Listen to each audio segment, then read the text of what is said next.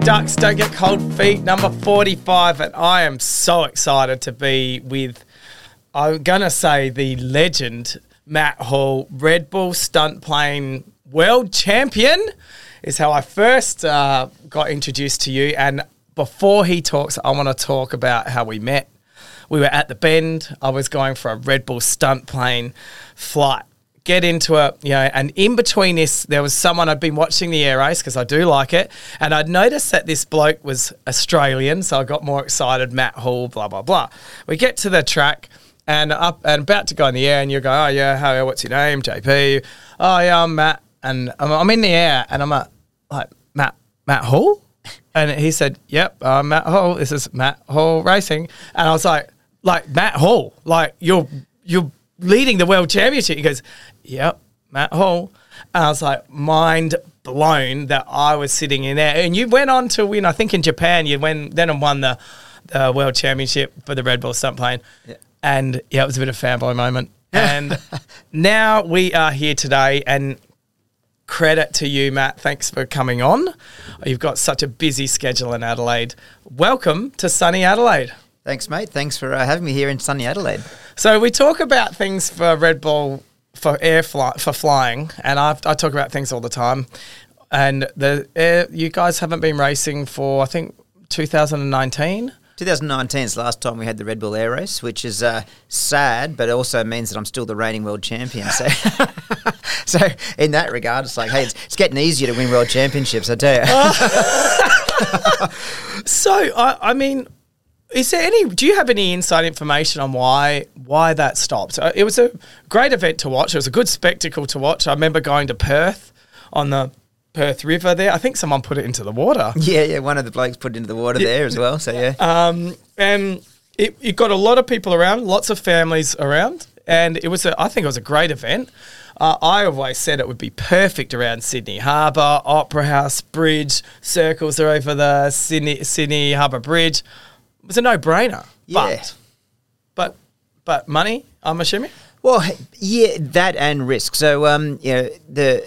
Um, Mr. Mateschitz, who passed away about 12 months ago, he, he's a, he was a big uh, supporter of aviation, loves aviation. And um, and so it built up really, it started off as a marketing exercise of just, hey, look at this, Red Bull, Red Bull. And then it ended up uh, becoming its own entity. Um, so that's why they actually separated it as its own business, Red Bull GmbH. So it became its own entity um, sponsored by Red Bull uh, as Red Bull Air Race. Um, but the, the problem was that they couldn't make money out of it. So they were, they were burning a lot of money, like amazing product. Um, you know, it was the third most popular motorsport in Europe. It was it was wow. going big big places, um, but they, they were losing a lot of money on it, getting a lot of marketing from it, but losing a lot of money. And the reason they were losing money is because uh, they were the owner and the main sponsor and you can't make money or something if you're the primary sponsor and own it as well. Absolutely. So, um, so what what their objective ended up being was to sell it and then put a team in it. So sell it to a an independent company who could then go out and get their own sponsorship for it and call it whatever they want. Yeah, yep. Emiratis uh, Air Race or whatever they wanted to call it yeah, uh, yeah, the, the Drake Air Race. Um, so looking at that sort of stuff, you'd be fine with uh, putting that amount of money in. Yeah, then, absolutely. but uh, in the end, they uh, they sold at the end of 2019, and the timing was impeccable. That you sell it to a new company, they never raced again because of uh, COVID. So it lost its momentum. Yeah. So now to start that ball rolling again has been incredibly difficult. Let's quick. I, I, we, we can go back, but let's talk about starting it again. Now, doing a bit of research, noticed that they are trying to start something again. What what actually is it they're trying to starting? And and looking on the website, it, it looks something to do with AR, something to do with um, you're, you're flying over an augmented reality place. I thought this was all done like I, I use a big fan of my Oculus. Um, I tell everyone here I work out on Oculus. I'm I'm right into it, but you're telling me you actually took off in your plane and, and replicated a run. Is that what's it called? And yeah. and what are you doing? Yeah, so that's Air Race X. So the reason that came about was last year. Um, we were supposed to start racing again, and it fell over again. And uh, there were three of the pilots, myself, uh, Yoshi, and Pete McLeod from Canada. We all, the three of us, got together and went, "We've got to take control of this because everyone else is coming in thinking they can run it, but they don't run it, and they and yep. they fail." So we decided we needed to do something cheaply to start with. So, you know, keep the budget down so we can at least get out there and race. So, the three of us started working on a concept. We invited five other race pilots in. And uh, as you say, uh, the result was uh, we all raced in our own countries. We, we raced the same track over uh, over the ground, which was in our own places. So we didn't have to ship planes or ship teams. And then the data was collected on telemetry, and then the data was overlaid uh, in uh, in a city in Japan, in Tokyo. So um, so it's not exactly how I want to be racing, but at least we got something started to try and get the energy levels back, so that hopefully then some sponsors come along and go, oh, you guys are actually making it work. What about if we threw some money and brought you all to the same location again? And we've proved that we can race. It's now just a matter of getting us to the same location next time. I mean, what's it called? Race X? Air Race X. Air Race X. Elon Musk, if you're listening to this, which I'm sure he, He is, yeah. it's the perfect Well, he thing. rang me just the other day, yeah. so yeah. So it's the perfect thing to to roll out. But I guess you look at that and I, I, I think, okay, it is you're actually, you know, in your plane and you're replicating the course. Not as cool as having things stick up where you could potentially die.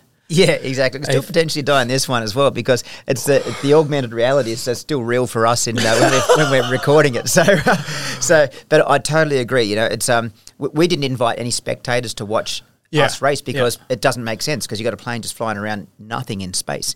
Um, so there's still a desire to go into everyone together around pylons and and doing that stuff, but um, it's a starting point. Yeah, I, and uh, one of the things I, I, I look at the with people that put their life at risk for doing dangerous things, Formula One drivers, you know, your air race team. I'm assuming you guys were pretty tight, and the camaraderie between all you. I mean, you're all a bit crazy. Let's face it. You all at any time can die. Yep. Um, and I know you don't think that when you're flying. Hope you're not thinking that tomorrow when we're in the air. But you know, you know, you you have that bond. Do you you find you, you don't have that bond when you're doing stuff over the internet? No, and it was something that was missing um, because you know the air race days were amazing. That uh, yes, we were competitors, but we had the utmost respect for each other, and and I think it's that elite level when you know when you're competing at a not elite level, like a not a championship level. Everyone ends up being not liking each other and warring and everything. But when you're at the elite level, you have ultimate respect for the other player for getting there as well. Yeah. So you end Yeah. up you compete fiercely, but your best mates before and after the race. And to travel around the world, you know, you leave Budapest, you go home, and then three weeks later you, you meet up in Chiba, Yeah. Japan, and hey, there's your best mates again. Have a couple of beers.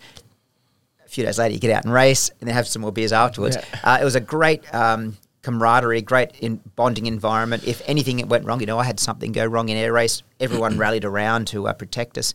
Um, and that was missing in this uh, virtual thing. We, we got online and talked on Zoom and everything, but uh, it's not the same. Yeah, It's not the same. I, and I, I just love how you're trying to get back into it. Uh, I, I think it's an amazing, uh, amazing that you are.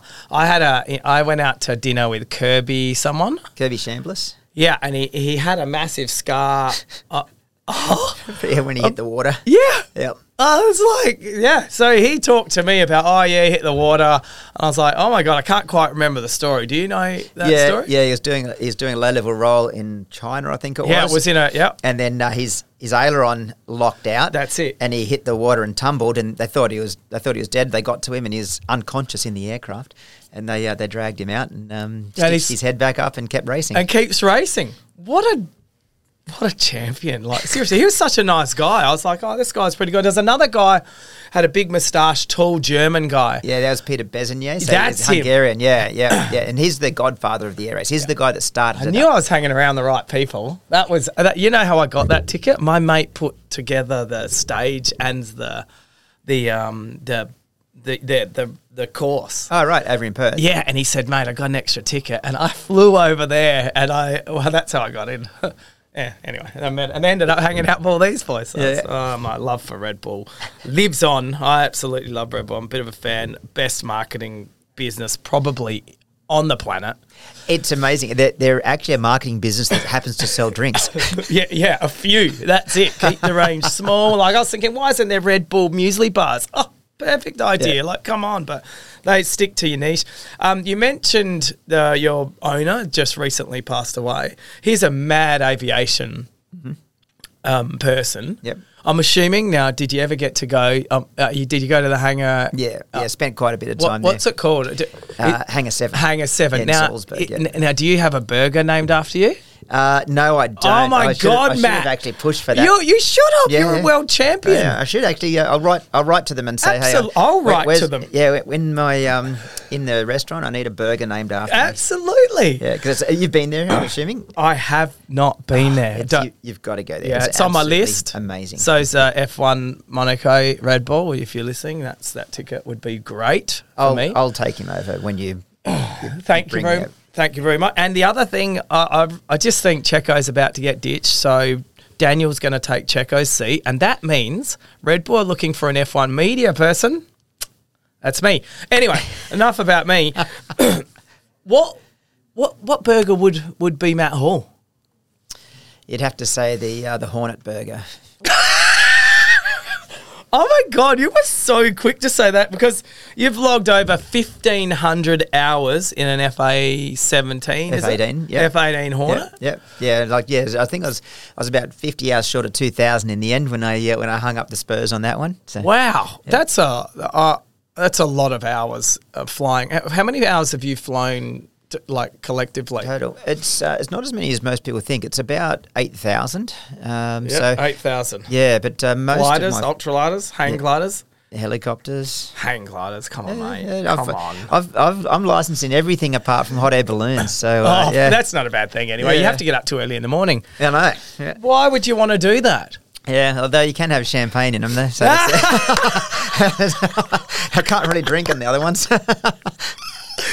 Oh, that is the best. The Hornet Burger. Um, I, I don't want to harp on it, but what would it be? Chicken, beef, all of the above? Would it It'd be all of the above and hot and spicy. Yeah. Okay. Yeah. All right. You're my man. Love it. Um, when you talk about flying, I'll, I flew. I got my GFPT. All right. Yeah. I never got my PPL. I, I don't know what I did. A hundred clocked a hundred hours. All right. And I was doing solo flights, and and I took my wife up for a spin one day in the Queensland. Perfect conditions. Landed. She goes, "I've never gone on that plane again." I was like, "Oh fuck!" So I quit. I was like, I, I was perfect conditions. I was good at the flying part. The the comms and all that get a bit lost sometimes. Like you know, passing through you know two thousand five hundred. Yeah. Anyway. It's a new language. Yeah. Yeah. So so I, I, I enjoyed it. I, I, I, thought when I was flying, it felt like I was maybe meditating a bit. Well, th- uh, that's the reason I love flying is that um, flying's one of those things that you have to be engaged in it. Uh, yeah, you- Absolutely. You can't just tu- you can't turn off at any moment of time. In fact, if, if I sometimes I'm on a long boring flight with an autopilot. Yeah. I've tried to read a book and I can't. I'll, I'll read three words and I'm like, what's going on around here? So don't try and read a book when you're in a plane. Um, so, um, so what it means, it's immersive, and it's like similar to when you're in your racing car. The rest of the world disappears. It's just you, and there's not a single other thought apart from what you're doing right now. And it just, it's ex- it's extremely relaxing because it is so immersive. That's exactly how I explain it. I, I think you got a car, you go forward, back, you may go left and right. In a plane, you go forward, back, left, right, up, down. You, you know, it's the whole sphere moving through Yep. the planet. And you, you you need to be very aware of what's going on. Calls come through, half of them are scratchy, and you're like, hang on, what was, hang on, where is that? And you're, you're looking out, and it, it is, with me with racing, I, as soon as I'm, uh, I'm called the Joker. Like I don't know. I think I made that up myself, but I'm pretty. It's pretty good for me, to be honest. And I can run amok, have fun, fun, fun. But as soon as I shut my visor, that is my go time. Like it's like, and it won't shut until I literally do a burnout as you're going out into the track. Like it's like, "Dut, okay, I'm on. Yep. And that's what flying was like to me. And I, I used to say to dad, because dad, my old man flew as Oh, right. well. There you go. And when we talk about, you know, you know, you, your whole family has flown. Yeah, yeah, granddad. Yeah, dad. granddad, dad, and you. Yep. It's it's something about it, right? You're not think so. normal. Yeah, well, I, I, I'm not sure if it comes down to um, you know there's something that gets passed on through genes. It's hard to believe that you would after three generations, but definitely having Im- immersion in it from a young age. You know, so I, I grew up on, on my dad's lap flying in planes when you didn't really have to sit with a seat belt on the kid. so, so I, I grew up going up and down in planes all, all day every day. I used to ride in the in the hopper, which is the um, the the uh, the chemical uh, tank of a crop duster. Yeah, yeah, uh, yeah. Going up and down with my dad with no windows or anything. I'd just be hanging on inside the fuselage, hanging onto some poles, going up and down. The only way I could see out there was a there was a there was a crack in the floor, and I could look down and see the see the trees below us. That's how I could see where we were. Um, so that's I grew up doing that, and uh, it's you know it was a natural thing for me to fly, more natural than driving a car. In fact, You know, I could fly planes before I could drive a car. Wow. I had to get a, I had to get a lift to the airport so I could take people flying. Wow. Uh, see that uh, it it sounds amazing. Are you were, were you in New South Wales? You were brought up in New South Wales. I'm New. South Wales, yeah, just near, near Rural? Newcastle on a um, on a small farm uh, on the Western Lake Macquarie, and uh, yeah, so I, I learned to glide when I was, you know, started my gliding lessons formally when I was fourteen, went solo when I was fifteen, and then started flying ultralights at sixteen, and then powered aircraft, and so I used to con people into driving me to the airport. Or I'd say, "Do you want to come for a fly with me?" And they'd be like, "Yeah, okay." I'd say, "Well, you've got to pick me up and, and drive me to the airport because I can't get there." so they'd drive me to the airport, then I'd take them flying. That made them a little bit nervous. Absolutely. I, I love the fact that uh, that's what that's exactly what happened. I, I got a mate that he there's they're not Swedish, so they're like they're Norwegian maybe, and and they're they do paragliding. So I think they're they're a bit crazy too, right? Is Uh, that's on the craziest side. That's side. the one where you have y- the- you can have a prop at the back of it. And he was telling me his first experience, he'd seen his dad do it a million times. He stole his dad's stuff and went up on the hill Had at eight, crack. at eight years old and had a crack. And then came back because he couldn't. He landed somewhere. Came back with all this shit everywhere and said, "Oh, Dad, we got to go pick up the rest of it." And the dad didn't even know he was out. And that, I went, "Who the fuck does that?" Yeah, different, isn't it? It's like, Like- uh, you, you think of a, a kid stealing a car. No, he stole a parachute and jumped off a cliff. Yeah, that's it. Yeah, that's it. That's it. That's it. it I, I, I was like, and they are a bit crazy. Like they, you drive a car with them fast. Oh, you, you're, you're mad, and I'm like, I'm mad. Like you, you guys jump out of stuff, rock climb, you know, in nature, not thinking it's mad, but put an engine on it, and all of a sudden you're crazy. Yeah, yeah. yeah. So if you if you looked at, um, you know, you're in the Air Force. Um, Yeah. Was your your dad or your grandfather? as well? Granddad was in the Air Force. So, yeah, he was in the Air Force in World War II, but he did not continue with a career in the Air Force after after that. Didn't even continue with flying, actually. So, he gave up flying because it was a you know, bit expensive Yeah. uh, for someone just uh, straight out of the Air Force. Um, but my dad was motivated by all you know, his dad's stories. And uh, my dad joined the Air Cadets and started flying w- with a scholarship, but he didn't join the Air Force. He stayed as a as just a civil pilot and uh, Okay. enjoying enjoying weekend flying and uh, was an en- electrical engineer. Okay, so when you, you you actually were in Iraq, I believe. Yep, that's correct. Yeah. So, uh, what's a USAF medal? Uh, Now, so this is for heroinism. Now, it sounds like a drug. heroism, yeah. yeah. so uh, the USAF, that's United States Air Force. So I was on a uh, three-year exchange. So uh, basically, I'd done flying our fighters and our F-18s. I'd been on our Top Gun school and been an instructor on that. And then, as a reward for all of what I've been doing in Australia, I was sent to America to fly for three years, and um, I was flying the F-15E Strike Eagle, which is a, a bigger, more capable aircraft than our aircraft. And uh, it happened to be while I was over there, uh, Operation Iraqi Freedom, the second Gulf War kicked off, and I was taken over as still an Australian officer, so I was still Australian, wearing Australian rank, employed by the Australian government, embedded in a United States Air Force. Um, squadron in the Middle East doing combat operations in Operation Iraqi Freedom. So, uh, through a number of those missions, I was awarded some medals for um, um, for heroism under fire, for um, for sticking around in a bad situation and helping out some Marines on the ground. You're a fucking Top Gun.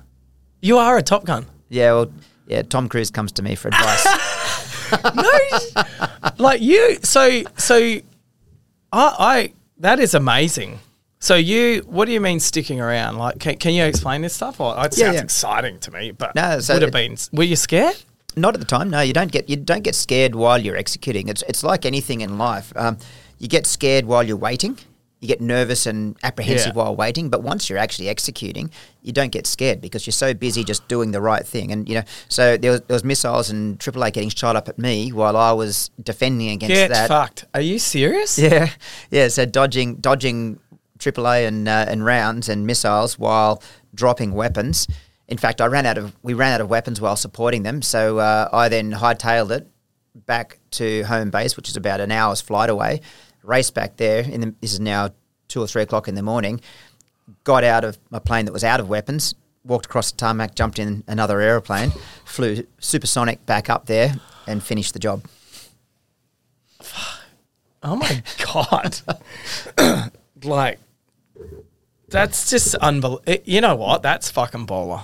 Yeah, it was supersonic. Now, what is supersonic? That's two it's about a thousand kilometers. hour, thousand kilometers an supersonic, hour. yeah. Yep. So when you see, let's just unpack that a bit. So how do you when something's been shot? You're in the air, Yep.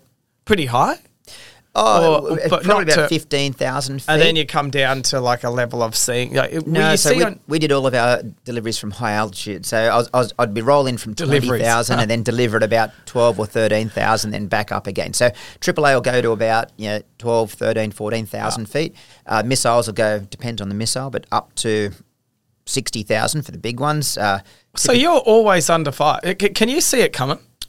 Or what is there some radar? Yeah, so we have radar warning receivers. It'll tell you when you're being lit up. There's some will light you up, some won't.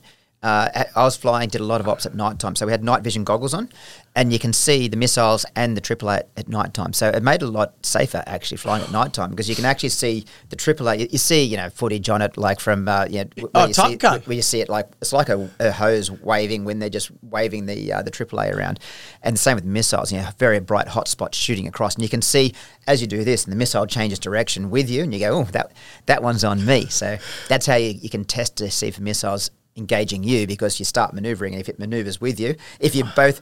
If you and your wingman do that, and the missile does that, You're like, guess who it's on?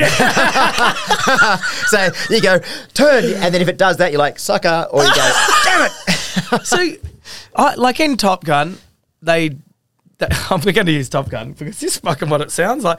They they set something off. Um, is that real? That's real. So we put out chaff and flares to uh, to distract the uh, the missiles. So uh, both have their unique purpose. So um, chaff is designed to be a radar reflective material. So hopefully, if you're being targeted by a radar guided missile, it'll see the chaff and bite off in the chaff, thinking that's an aircraft. And bang. And, and then it'll go through the chaff and, and explode because it thinks it's an aircraft. Is- is it heat No, no, it's just reflective material. So it's, it's short bits of metal, and you're basically just putting tinsel out in the air that looks like an aircraft. Is a big radar uh, section, and then the flares they're the hot ones. So they're to disguise the heat of the aircraft jets to uh, to get it to um, the missile heat-seeking missile.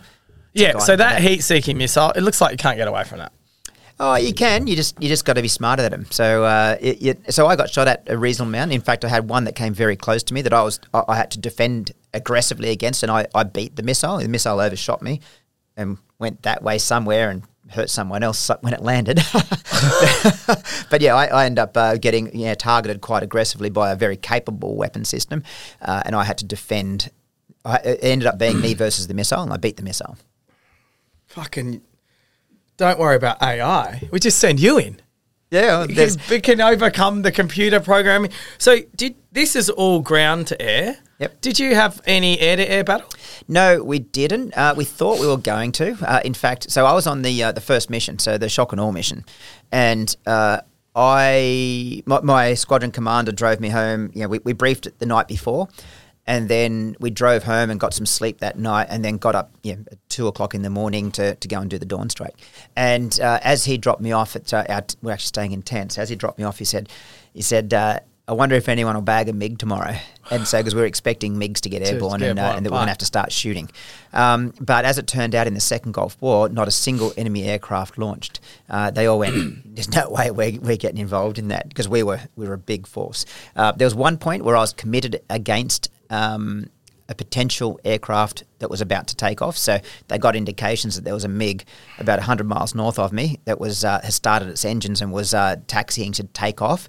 So uh, the best way to kill an aircraft is to get it before it's capable, and they're not capable when they're on the ground. So uh, it was like, hey, there's a MiG starting, and they gave me a commit, and it was like just stop what you're doing now, which we're dropping bombs. It's multi-role fighter, so it's like commit, boom, and it's like turn, light the burners, start, you know, supersonic, start climbing, go and kill that aircraft. So it was like we're off, and it's like, and that was adrenaline. It's like boom, we're going, Wow, we're going like to a shoot down a chase. plane. Yeah. yeah, it's like, and if you can get there before it takes off, you're not under threat. As soon as he's airborne, it's now a matchup.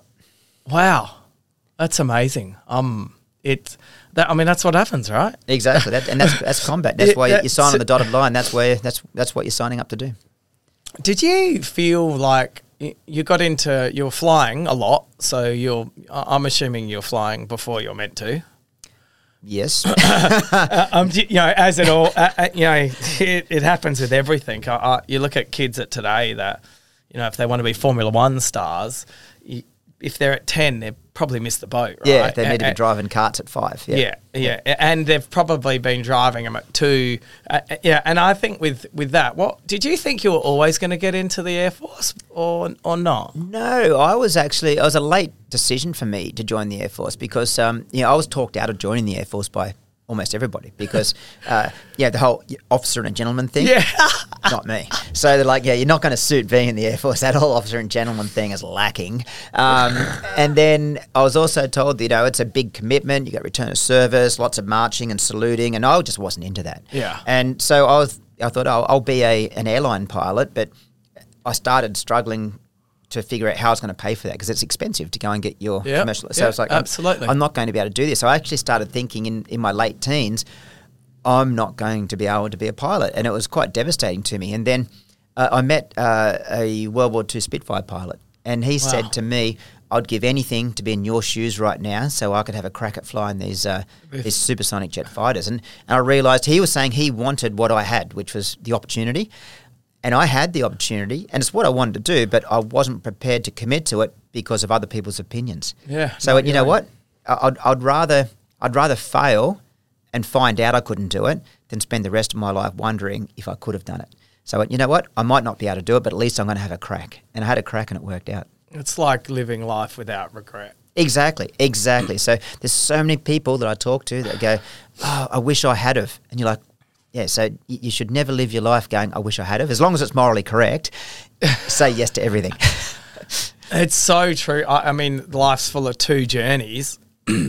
Number one is finding something that makes you happy and and and enjoy, and number two is actually doing it. exactly. And the majority of the world never gets that. Yeah, and, and it's and it's because, and I talk about this a lot. It's because people get concerned about other people pointing their finger at you, going, "Told you you couldn't do it."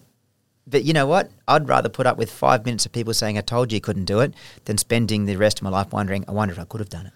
Oh, such a oh, that that is definitely such a powerful lesson because I say it all the time, even to people in in Drake. So we have lots of people come to us of first jobs, and you know they go on to be lawyers and accountants, surgeons, and you, you get people that just miserable and say, "Look, I'm not forcing you to come to work. If you don't want to be here, don't come." I'm exactly the uh, same uh, with my staff. I tell them if you get a better job offer, I'll fire you if you don't take it.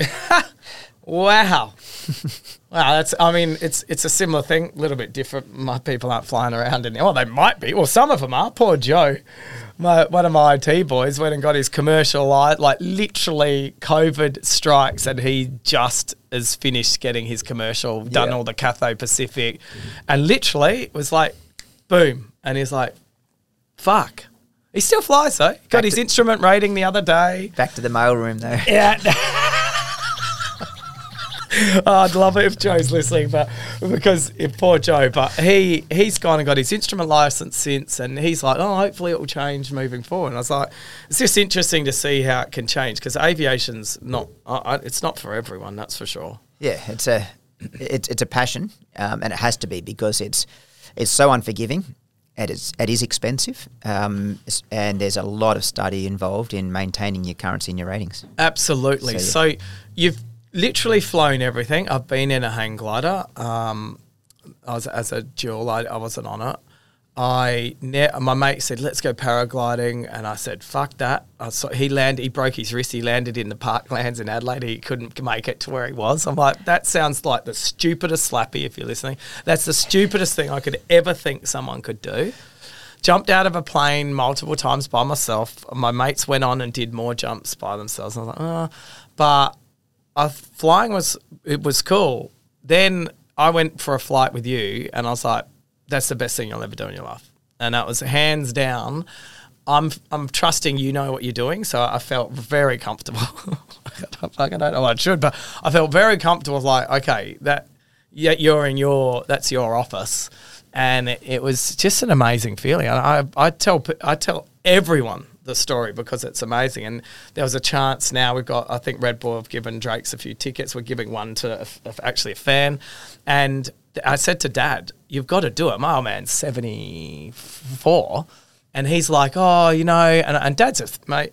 He is a thrill seeker. Like, you know, he's probably got zero points on his license. He's driving like a Tesla. Like, he's always led for it. And I'm like, Dad, it runs in the family. He blames me, but it's his fault. And I said, you got to do it. And he goes, what he'll be like? And I said, he'll go as hard as you think, but it, you, it, it's my, it, it, it cha- changes your mind. Yeah. About what a plane can do for a start. Yeah. Well, what we're doing out there is it, my my motivation when I'm taking people flying is to have them land and go, that's the best thing I've ever done. Whether they're 90 years old or whether they're 15 years old, it's for them to land and go, I get it. Uh, I don't want to scare them. I don't want to make them sick. Um, but I'll take you as far as you want to go. So everywhere from you know gentle, graceful aerobatics, where you're looking at the world in a whole unique level, or pushing yourself to yeah. you know, high G levels where you know we're, we're on the boundaries of consciousness yeah. uh, while doing it. And so it, it's it's like a choose your own adventure and push yourself as hard as you dare in an environment that is not normal. Yeah, it, it's it's it's everywhere. It's 360 um, full on. So we're talking about that. Let's. Have you had any close calls? I've had a few. um, let's let's forget about the air race stuff. Is it you when you're growing? Like, I, do you want me to tell you about my close call? I'll tell everyone. Yep, so go get for it. So Cessna one seven two coming into land Caboolture Airfield, and it was okay. It was a bit of wind around, but wasn't nothing on coming into what is it downwind? Oh, no, not downwind. I was actually landing. Final, yep. final coming into final, and there's a highway just before you get. and just as I got to that, I, I'm I'm not sure it had never happened before. A full crosswind. I full locked to, to like the steering wheel. I was full lock. It was very quickly, Yeah. very sudden. My glasses were fogged up, like fully fogged up. Like within, I was like, "Fuck!" Like, and then got the plane down and landed. That to me was fucking close. Yeah. And I was like, "Oh." And I was like, oh, and then uh, my instructor said a comment one day, uh, Brian Carpenter. Uh, yeah, I know Brian. do you? Yeah. Oh, he's crazy, and he goes, you know, JP, I'd I'd rather wish I was. Um, I'd rather if I was up there, I'd rather um, wish I was up here. No, what do you say? Hey, I'd rather be on the ground wishing I was flying than in the air. yeah, wishing I on was down ground. there, and I was like, he's fucking right. Yeah. and Yeah. I was like, you know what, mate. And then when I took my wife for a perfect fly, and she said, no, I said, well, what's not point, no point doing it by yourself. Yeah.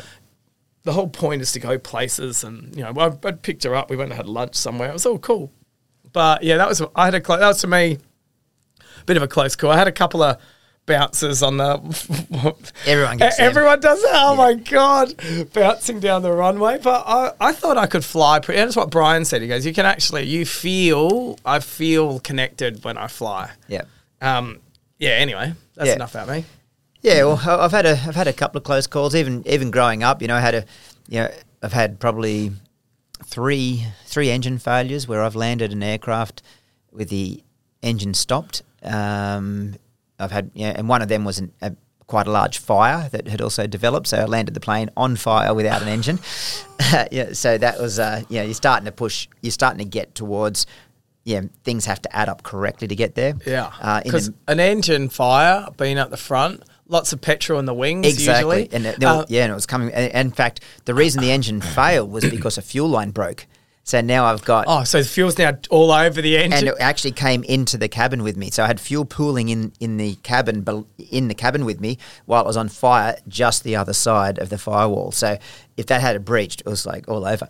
So th- there's been a few cases like this. I shouldn't really be saying this because Tracy's going to fly with me um, Oh, back, is to- back home. She's, she's already sitting there going, "Why? Why are you telling me this?" So just keep keep that to yourself. Um, but um, in the Air Force, had quite a, a number of close calls, which is going to happen in the military Absolutely. as well. and then with racing, I had a, a reasonably famous close call as well. But uh, yeah, That sounds exciting. What's a famous close call? I, I, So I, I crashed in the air race. Uh, well, you wouldn't. I don't know whether to call it a crash because I, I skimmed the water. oh yeah, And yeah, then okay. flew away. Yeah, yeah, flew away. Yeah, yeah. So it's just a bit of a touch and Yeah, go, and yeah, and through wash. You know, left part of the plane in the river, but uh, Oh, what a wheel came off or something. uh, wheel pant came off, so I left that in the river. It's probably still sitting in Detroit River somewhere. when you when you think of like it's very precision and one thing that you know from going from the 172 Cessna flew to your like you you you move the joystick like it's a millimeter Yeah, exactly. and boom your quarter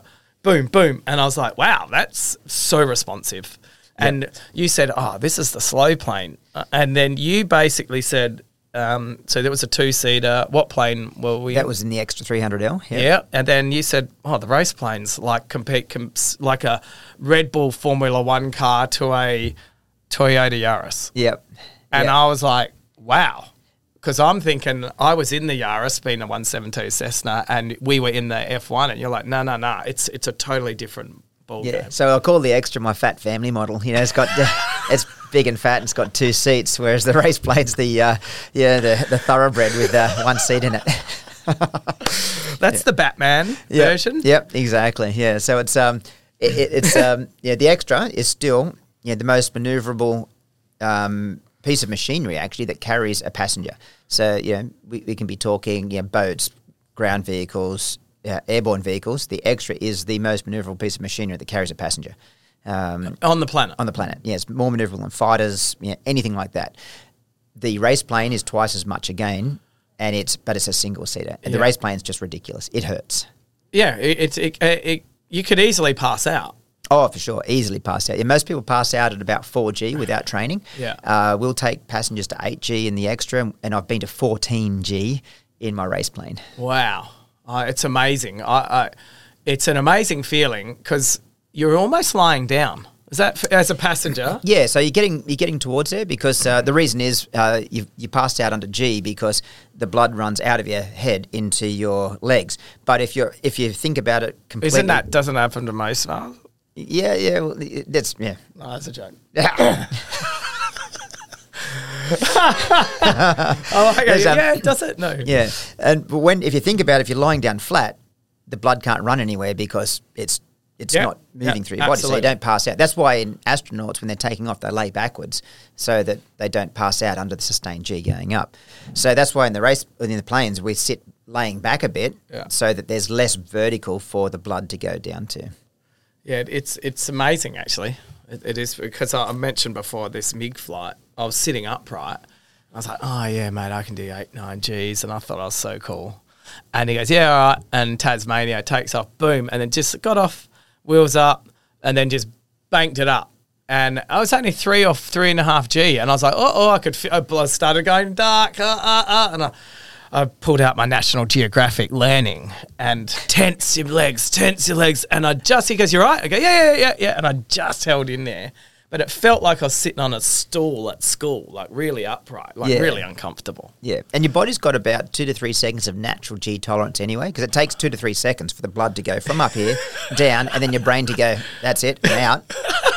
And so it takes about three seconds. So you can take a lot of G for about three seconds. So it's when you have the sustained G, even at lower G, the blood slowly runs out, and after Yeah. maybe you know, four or five seconds, you start to feel the effects of it.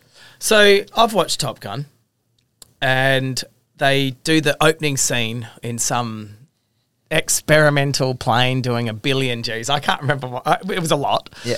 Is shit like that true? Um, yeah, so on on uh, on that one, it was like uh, yeah, they were out there flying their um, their hypersonic aircraft. Yeah. um, there there there is stuff like that going on. Um, you know, it's uh, I I'm no longer in the circle that uh, that talks about that sort of stuff, so I don't know where things are at. But there's there's definitely some high speed. Um, flights occurring yeah, out and around the place.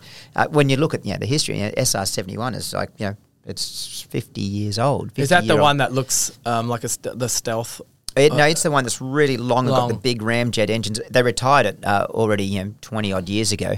But if that was fifty years ago and retired twenty years ago, what was what what's around. Yeah, exactly. Yeah, I, do you guys all talk about? Oh, yeah, I was doing like triple supersonic. Like, does, is that the sort of shit that you guys talk about Not- together with? Not really, because oh, you, you do a little bit, yeah, you, because everyone has what, yeah, all fighter pilots can go supersonic, but you end up going, well, you know, if someone can really go fast, you talk to a guy that can do Mach three, you're like, you win.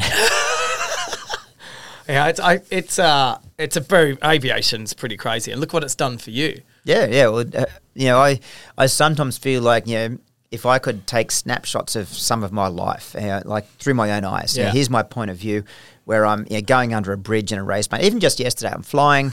I'm flying here across Australia in my Red Bull branded plane, and I go, if ten year old Matt could see through my eyeballs right now, Yeah. he'd go, "Whoa, really? We get to do that."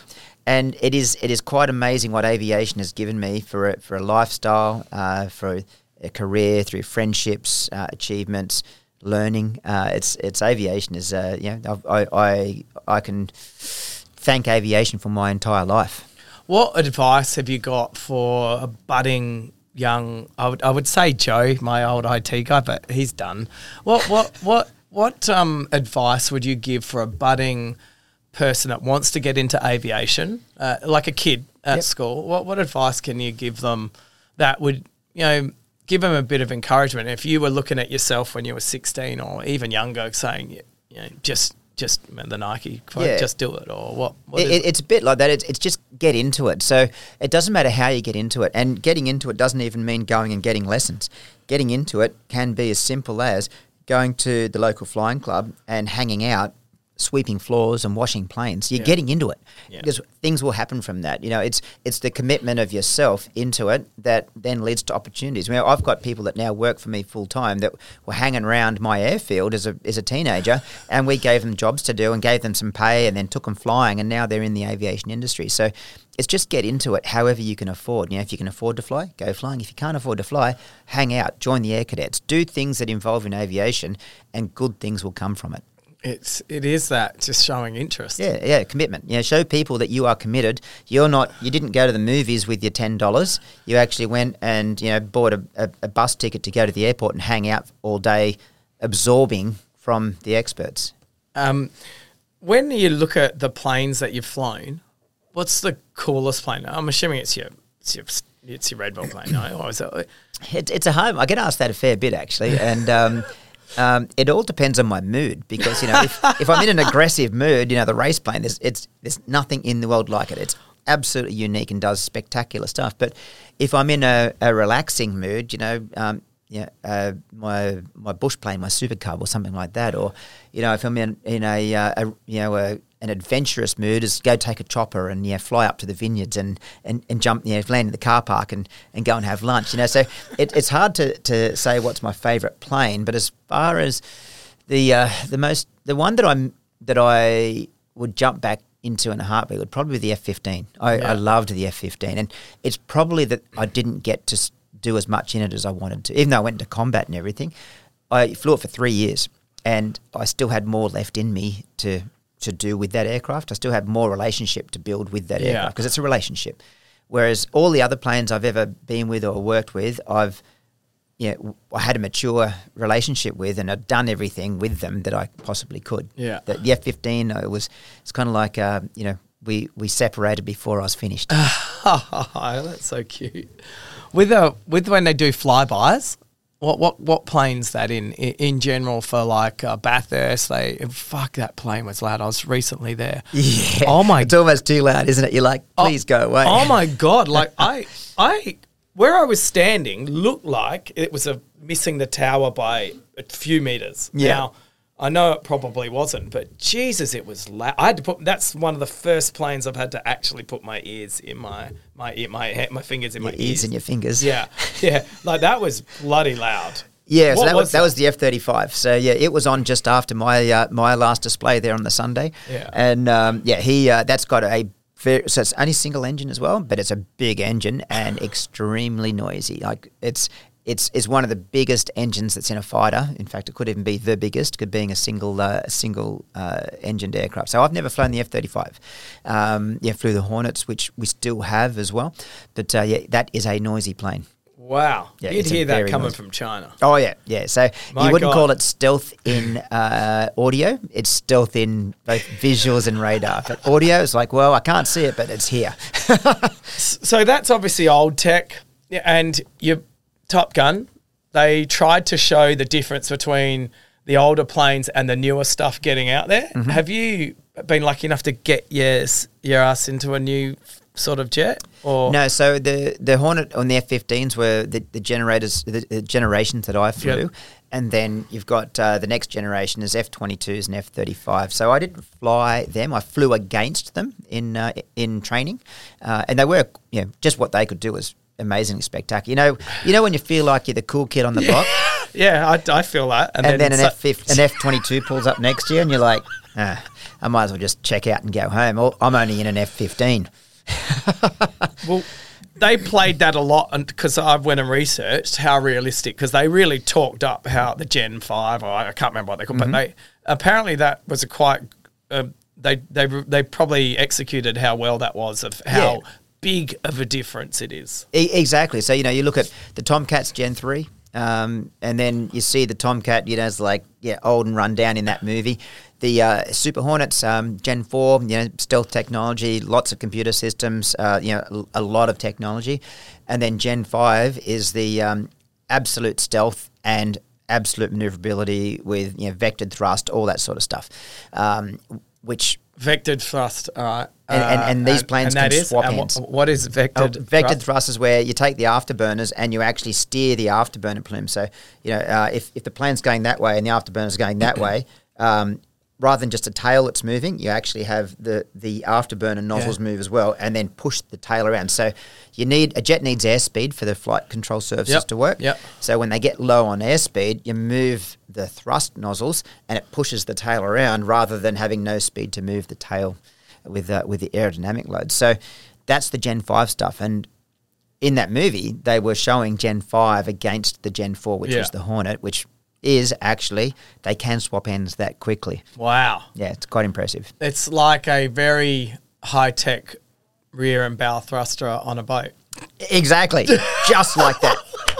like boom, it can turn around and you feel like a king. I'm, I'm going to put that one into my repertoire and uh, use that as my explanation next Not time. It just, it just spins it so perfectly. It does, yeah, yeah, and it's, it is the same because you know a boat normally uses a rudder to steer, and if you've got no velocity, the rudder is useless Yeah, to you. yeah. Instead, you need the thrusters, which actually rotate it with no forward velocity for the rudder. That's what I thought of. So, yep, that's uh, that's gone straight into my hip pocket. so when you're um when you do uh air shows, I'm assuming you do a million of them.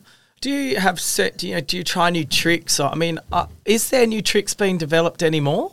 Like, yeah, there's still new things being. Yeah, they're all starting to get about the same, so they look about the same, but a pilot will try something different here and there. I'm actually pretty deliberately pretty stagnant in that area. I've, I've got what I consider a good safe show. Safe show. and you know, I'm, I'm at a. I'm at a point in my life where I'm continuing to sharpen the tools I have as opposed to buying new tools.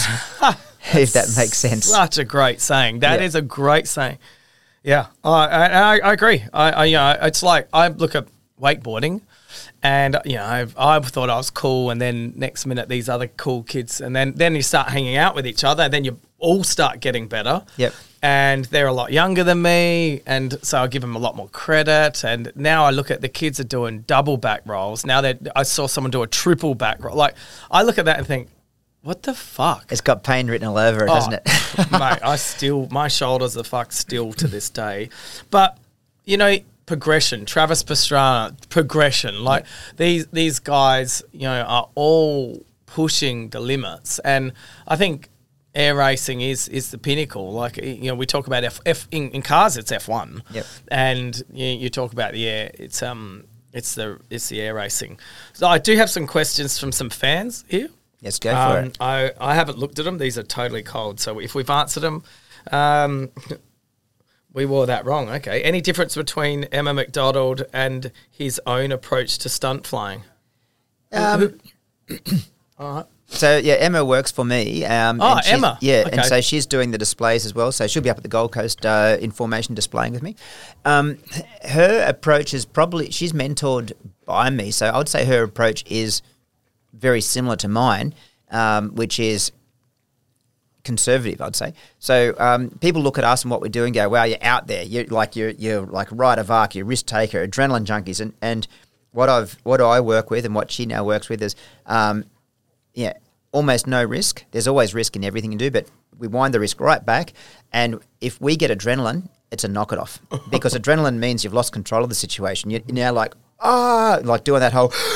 And if you do that in an aircraft, it's a bad thing. So we don't have any adrenaline, and our shows are completely rehearsed with nothing new in them um, for, for at least a season, and typically you know, set in stone for years at a, at a time. So it's always the same. We go and train the same show, and we do the same show. And uh, and and we were just in America doing a show in borrowed aircraft. We trained the same show in the borrowed aircraft and did the same show. Yeah. A bit worried. Like, you, you know, your craft, it's really good. You get a bit worried when you go and use someone else's, like, oh, Yeah. yeah. Are they maintaining it? Um, Well, it's actually a big deal because yeah, no there's shit. certain Your life that is in uh, that car. Your, your life is in that plane. And we've actually got to spend a bit of time. You have to know who you're borrowing the plane from, and then you have to spend time Yep. looking over the plane as well because we operate. You know, um, we operate with not a lot of margin, um, and so the way you stay safe is you you have uh, margin and likelihood. So if your margin is small, um, you have to turn the likelihood to back to zero Yeah. to be risk free. Yep. So so that's where you know if we want to continue to operate with not much margin, which is low level, you know, on the G limits, all that sort of stuff, Yep. we have to turn likelihood of something going wrong to zero, and the way we do that is with our risk mitigation. Yeah, because if you're coming under full load and it's not going to come round, you're fucked. Exactly. Once Yeah. you're committed nose low, if something goes wrong with the plane, there's no options. It's and you can't bail out, you haven't got time, all that sort of stuff. So you've just got to know that the plane is always going to do what it's supposed to do every time you commit nose low. You'll be right, virtual though. Yeah, exactly. but I'm still recording it real. That's we need to be doing it in a simulator. Um, and I can, uh, then I can actually drink beer while I'm racing. Oh, that'd be a, that. That's exactly right. Probably get a bit more creative. Dutch uh, thirteen twenty four. What drives and motivates you? Uh, I would say um, uh, trying to be perfect. So, you know, I'm a perfectionist and I never get complacent because um, complacency in our business kills. And if you think you're already perfect, you will get complacent. So every time I, I do anything, whether it's a corporate talk or whether it's a podcast, whether it's fly my plane, I go in not nervous, but with the objective of making it the best I can. I know it's not going to be perfect, but if I'm every time I fly, every time I do anything, I I set forward the the mindset that I want to make this better than the last one. It stopped me being complacent, and uh, and that's the zone, that's the flow, that's that's the that's the clear everything out of your brain and enjoy the moment. Oh, I love that. I'm a moment enjoyer. Hey, Joe has sent a official Joe Massetti. He's um he, he's the guy that went and Okay. um, have you ever flown a DA forty two with PH? Now, No, I haven't. I, I look at them and uh, you know, there's you got to have some style about you. that's so true because if Joe's flown that, it doesn't have style. Sorry, Joe. um, Lloyd's ladies. I'm assuming that's approving it for Adelaide. What's the best reaction from a passenger? Uh, I've had a few times that people want to have my babies. can can you sign this? That's the best. Um, do you get motion sickness in anything? That's I- from AG. I do. Um, so when I'm training my other pilots, um, you know, to you know, in, into different levels of flying, whether it's um, displays or racing, I'll sit in the front seat like you do Yeah. in the extra, and them because I'm a control freak. With them flying it, I get airsick. So we only can do very short flights when I'm training the other pilots because um, it turns me inside out and I struggle. Uh, Wow. Yeah, and it's it's really just that whole like I am you know I, I, I'm a natural pilot and I fly with the plane so when someone else is doing it I'm I'm just getting I'm getting shaken up Wow. Do you get any? Do you, can you go on rides or like cars through the hills or? if I'm driving uh, rides I don't like roller coasters once again because I'm a control freak sitting on a roller coaster I'm like But you know where it's going. Yeah, With I you, know. you got no idea where it's going. well normally I do but you know Maybe tomorrow I won't. We'll see what happens. Huh? oh shit! Oh, this is um AG again. He's a watchman. Uh, what's the best wristwatch for a pilot to wear? What An have I- iPad. Yeah, what? I- in fact, I've got to say that the Apple Watch I use a lot at the moment because it's always on time, um, and you can put alarms on it for yeah changing fuel tanks and everything. Um, but I've, I've been sponsored by a few watch companies over time, so I'd say yeah, Breitling's are good as Oh, uh, yeah, IWC. IWC, I've uh, got one of them as well. The um, the Bremonts are, are good. The Hamiltons are good. You know, so yeah. Quite a few I hope I covered I- them off okay there. Well, we know IWC. Listen, I think that you deserve an IWC Top Gun. Uh, if you don't have one, the camo one, I reckon you should have that. Came out when Top Gun came out. I'll say my thanks already. Thank you. Okay. So, oh, um, well, I think we've answered this. Uh, how much of your military, f- uh, from, is that Binge Clark? How much of your military flight training carries over into stunt flying? Uh, quite a bit actually. So the um, you know it's a different form of flying, but once once you're good at something, and you see it all the time in, in car racing where people transitioning between um, disciplines, is that once you're Van good at some- Gisbergen. yeah, exactly. Absolutely. Once you're good at something, it's it's then just a mindset. And the military taught me the mindset of how to how to be focused and prepared and be able to take something on full force. And uh, so that is the mindset of aviation that I took over into displays and racing and, and aerobatics of being able to visually and mentally prepare for something and be ready so that once I'm in the in the moment, I'm still part of the aircraft regardless of what it is. What what actually drives you? Like what what actually what gets uh, Matt Hall out of bed? It's a, actually an interesting one, and I've had a chat to a few, you know, world champions and successful people over the time, and we all, and you probably have the same thing. Sometimes you feel like you're a lazy bastard because Yep. unless there's something big in your life, you go, well, why am I going to get out of bed? And you actually feel slack because you look at people that get out of bed every day for no reason, and you go, I couldn't do it. and and you go, maybe I'm just lazy, and the only thing that gets me going is the exciting shit. So, um, but I think that's that's uh, part be part of being someone who operates at a high level is that you get used to that um, the chase of that perfection of achieving something and recognition for being good at something, and if that's not there, you go, "Oh, I don't want to do it. So Yeah. it, it, actually is, uh, and that's why you know athletes have these almighty highs Yeah. and almighty lows. That Yeah. athletes actually deal with a lot more mental stress than the average person because they're, they're having these big wins on the stage and then they come off going, "Oh, I can't be bothered getting out of bed. What's wrong with me?" Yeah. because they've got haven't got that thing driving them. So it's a it's a hard one to manage for a, for a professional athlete of staying in the game your whole life because otherwise you know that's it's a it's a hard thing to continue to motivate yourself. So what motivates me? It's you've got to have a big dream.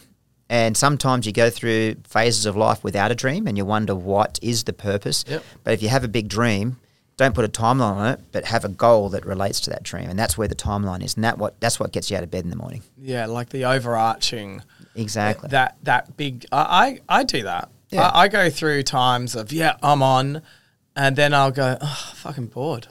Yeah. And um, um, when my kids say that to me, I have a fucking heart attack. What do you mean you're fucking bored? Like draw, do you know, run around, jump off the cliff. I almost said, you know, as if you can be bored. Yeah, But but it happens. I, get times where like yeah, everything's happening, and then it'll be okay. That that's done. What do we do next? Yeah. And, and you yeah, have this it- flat time. You're like, yeah, I think I think that's natural though. It is. you- like, I, and I, I understand. I've seen, I know quite a few athletes of all various sizes, and when you see the peak performance on TV and, and like the stress of that, th- then it's like you have to, you know, what happens after that? Because someone going, "Hey JP, you're the best," that doesn't last forever. Exactly, and that and that's the um, the the low of coming off a win. Um, I didn't know about it until it happened, and um, you know I was, I was very fortunate to have an amazing sports psychologist, and um, it, it caught me by surprise. But I had my first race win, you know, I'd been trying Yeah. to win a race. That was the objective, and then it was the world championship. But win a race first. I won my first race. That night was the most depressed night I've ever had because I did it, and you're like, you're on the stage, champagne, everything, and then you're back in your room on your own, going, "Oh, that's Yeah. all it was. Yeah. that that's it." Yeah, you And- didn't have any women with you? no, Boring. All right. you end up like, what, what, what's, what's next? What now? And you go, oh, all that for that. And then you're chasing that. and yeah, and, and you've you've got it, you've won, and then you're like, well, what now? So it's it's having that onwards larger picture that you've got to you got to keep maturing. What's the onwards larger picture that you, you're aiming at? Because if you hit the target, you go, Where, where's the next target? And you get bored real quick.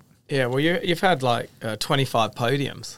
For Yeah, I what had a few, did. yeah. Yeah, and at this rate, no one's going to beat that. Yeah, exactly. So yeah, I might. Yes, it's it's a it's a hard it's a hard situation to be in. Go, do you want it to come back, or do you just want to finish off as the best? Well, it'll always be the best. Yeah. Um, I'm, I've uh, been following this um, human drone racing that they're trying to get Yep. going, the Alauda or um, whatever it's called, Alauda, Alauda Group or whatever. Yep. Um, have you been watching that? I've been uh, been keeping an, an eye on it. Um, you know, there's still a bit of technology to go, but they've, they've got the the big machines up and running now, and it's um, um, it's probably different to how I would want to fly because I, I'm a bit of a look after yourself sort of guys. So if the engine stops, you still fly with the wings or rotors. Whereas these Yeah. things have got a little bit of um, you know, there, there's a there's a bit of risk in that side of things that uh, you know their their come home capability is still being developed. How, how do they come home if they have a failure?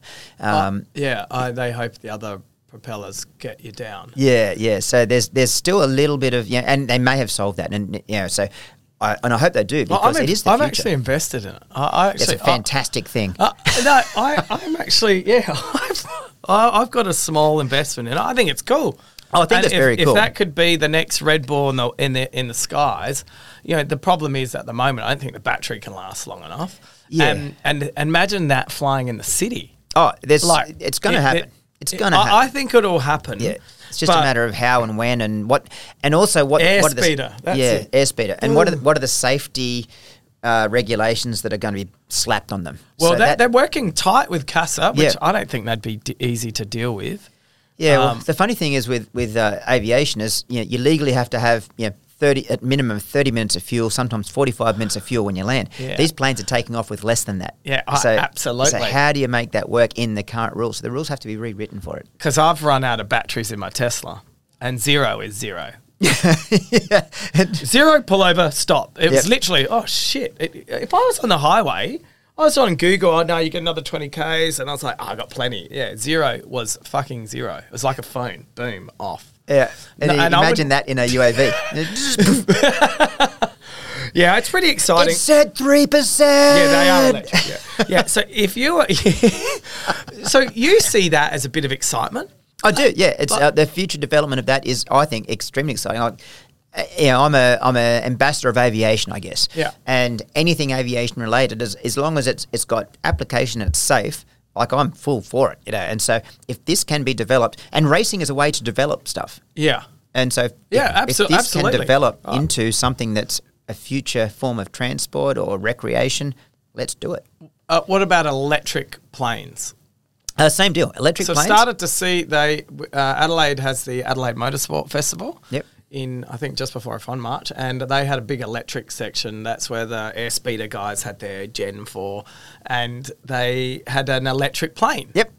Now I, I hadn't I didn't ask any questions. I'm assuming it takes off and lands. Yep, yep. So does that mean it can take off and land whenever it wants? Like no noise restriction? Oh, so it still has noise because the propeller is actually what makes most of the noise on an aircraft. Oh, yeah? Okay. Um, yeah, but um, Is it like? How, I, do you know how long they can fly? For? I, I didn't. once again, they're only about the 30 minutes of flight time. So they're a concept of how Yep. can we make this work? And, and it's, it's going to happen. You know, bat- batteries or s- storage devices of power or, you know, self-generating power, you know, all that stuff is improving all the time.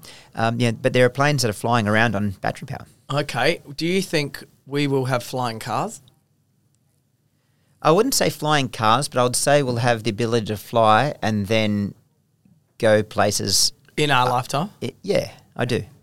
I'm excited. I hope so. I'm I'm looking forward to that. I'm all I'm all on for that.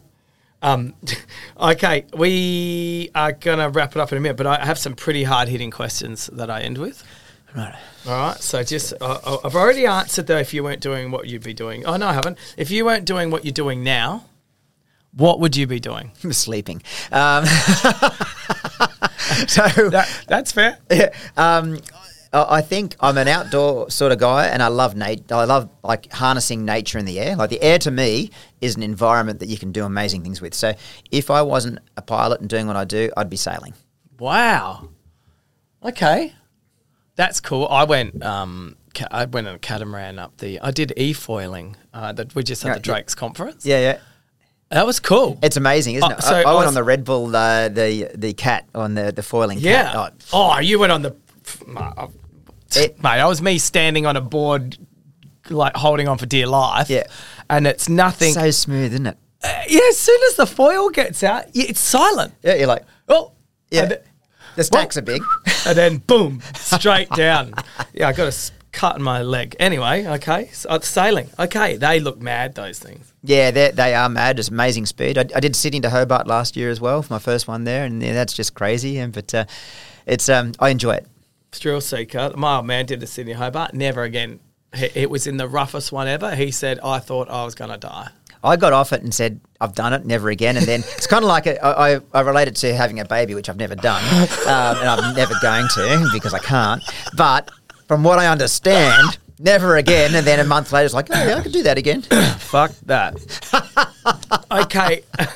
Um, what do you wish you know now? Which your first? Oh, so what? What do you wish you'd known now when you first started that you know now? Like, what, what is it that you can look back to yourself and go, "Oh fuck! If I knew I'd done that, or if I wish someone had told me that." Um, I'd probably say you don't have to compete with other people, just compete with yourself. Yeah, absolutely. That's such a good. That's so good. That's so true. Yeah.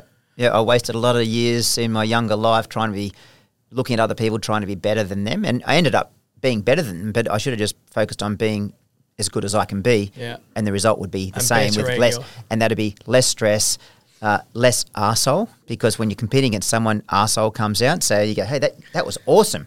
And then you go and do your own thing and beat them, as opposed to like, I'm going to kick your ass. and so you end up being a better person and better at what you're doing by competing against yourself. Yeah, that's such a great way to look at it. I like that. Um, I don't like the next question. I'm gonna get rid of it. So if if this is the hardest hitting one, yeah, I'm. I'm uh, it is. You got to ask it now. I'm now intrigued. No, no. it- if there's one thing that you could do that would have an impact on the world, what would it be? That's a shit question. yeah, uh, no, you know what? the end. I'm never answering it again. I, I, I've had it. I've asked everyone that, and every time I answer, it, I'm like, "What are they going to say? World peace, stop people from starving, or global warming? Ah, it's fucking stupid." All right, this is the last one. This is hard hitting. If you died and came back as a board game, what board game would best describe your life? Now it is hard. So mine was um, I've said Scrabble, and they go, "Why do you pick Scrabble?" You know, sometimes I say stuff and it's really good, and sometimes I say stuff and it's pretty bad. so you never know what you're going to get. It's always different. It's always moving. That pretty much explains my life to a T. I reckon we've had people talk about Yahtzee, Trivial Pursuit. Um, what else have we had? We've had um, snakes, snakes and ladders. Yeah, yeah. I, I, the only one that's really jumping at me is Monopoly because I enjoy the concept of Monopoly that you have to roll the dice. So there's luck involved. You roll the dice every time, but you can still win regardless of what you roll if you're smart with how you build the foundation of life. And you know you invest in the right things. You don't stretch yourself too much initially. You know you keep some money in the bank to pay for the bad times, and that I think it's a it's a good concept of how to live a life, not just how do we play a game or invest money. It's, you know, the, the concept of building a good foundation and being patient, I think, is uh, is what Monopoly is. That's a great answer because there's there's so many ways to live life. It's not one direction, Yeah. albeit you, as far as we're aware, you only get one shot at it. Yeah, exactly. It's not. A, this is not a dress rehearsal. Yeah, that's true. And I'm going to ask one more question: Who's your favourite Red Bull athlete other than yourself? like, do you have one that you sit there and go, "Oh, that guy's pretty bloody cool," or "That girl is pretty c- bloody cool," or, or you know, I.